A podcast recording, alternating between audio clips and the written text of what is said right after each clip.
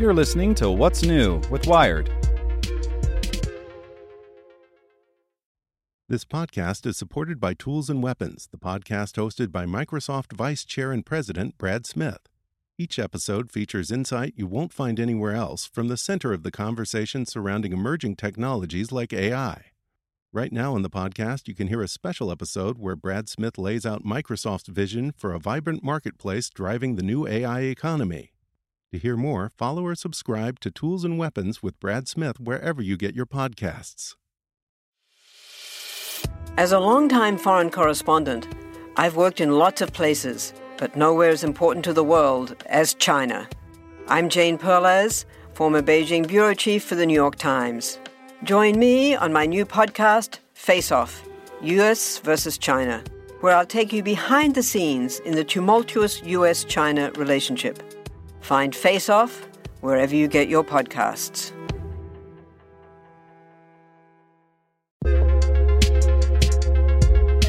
You're listening to What's New with Wired. It's Tuesday, February 21st. I'm Zeke Robison. Today we're talking about how electric heat pumps are making their mark on oil rich Alaska.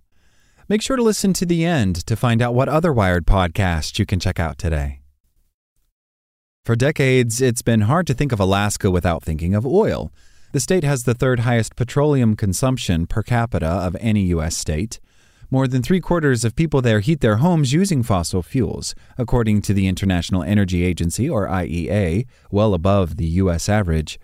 Until recently, Genevieve Gagne Haas, a resident of Alaska's capital, Juneau, was among them. But when she received a bill of almost $900 last March for heating her home during the winter months, she decided to find an alternative. I thought it was a joke. I was just gobsmacked, Gagne Haas says. Oil prices in Juneau hit an average of more than $5 per gallon last winter, 25% higher than the U.S. national average and nearly five times the current global average, according to one tracker, triggering a rush for heat pumps.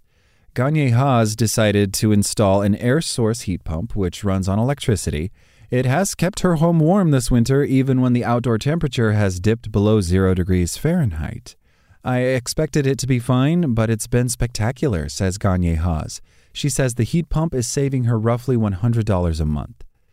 The IEA estimates that switching to heat pumps could reduce global CO2 emissions by 500 million metric tons by 2030. In principle, that means the more people who drop fossil fuel boilers for these devices, the better in climate terms.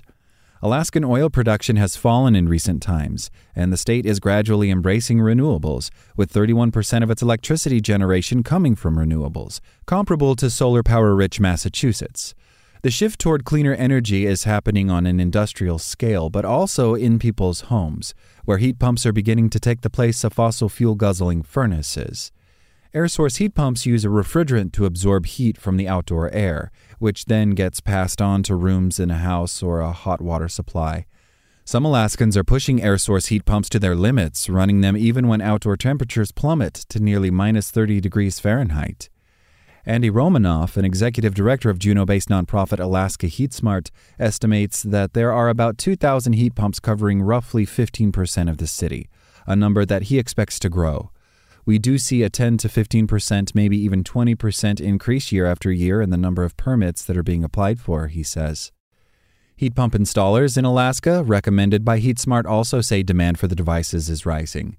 One installer, Mark Houston, describes a spike in inquiries about heat pumps at the beginning of 2023, more than the number of inquiries he'd received for the whole of 2022. Another, Chris Karsunski, says he installs between 50 and 70 heat pumps a year, but fields twice as many requests via phone. Businesses are increasingly adopting the technology too, he adds. Juneau gets most of its electricity from lakes that offer a clean hydropower resource. This means that it is particularly eco friendly to install electrified heating systems in the city. But to be fair, Juneau lies at the warmer end of the state and doesn't tend to experience the same blistering cold winter weather that can afflict places farther north, like Anchorage or Fairbanks, where using heat pumps could be less cost effective. In the village of Eklutna, not far from Anchorage, electrician Derek Lampert has found a heat pump that copes with extreme temperatures. He lives in a house that he built with his father during the pandemic. The walls are 22 inches thick, he boasts. Lampert planned for the house to be as energy efficient as possible, and so he invested in the SanCO2 heat pump, which uses CO2 for a refrigerant. The machine provides space heating and hot water supply. We've had it as cold as minus 20 degrees Fahrenheit and it still worked, says Lampert. I was getting 135 degree water. High efficiency was certainly Lampert's goal, and overall he's happy with the results. Financially, at least, the well insulated house and heat pump setup has proved beneficial. People in my neighborhood spend more than my entire electricity bill on propane and heating oil, says Lampert. However, because a heat pump sucks heat indoors from outside, sometimes for long periods, the outer part of the machine can get especially cold and make the device less energy efficient. Heat pumps are generally designed to defrost themselves periodically, but Lampert argues that his model could be better at this. He says he has noticed a fair amount of frosting and ice buildup around the exterior of his heat pump when it's very cold.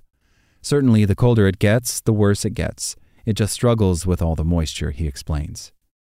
John Miles, a spokesperson for Eco2 Systems LLC, which makes the SanCO2 heat pump, says the current model works down to minus 26 degrees Fahrenheit. He adds that it has various means of checking for frost buildup and that any ice that does form will eventually melt away. Terry Chapin, an ecosystem ecologist and professor emeritus at the University of Alaska Fairbanks, has a heat pump but notes that his model, designed to work down to minus 13 degrees Fahrenheit, struggles in the winter months. It doubled our electricity use when I was using it at very low temperatures, he says. When the temperature drops below zero degrees Fahrenheit, he switches back to his oil heating system instead.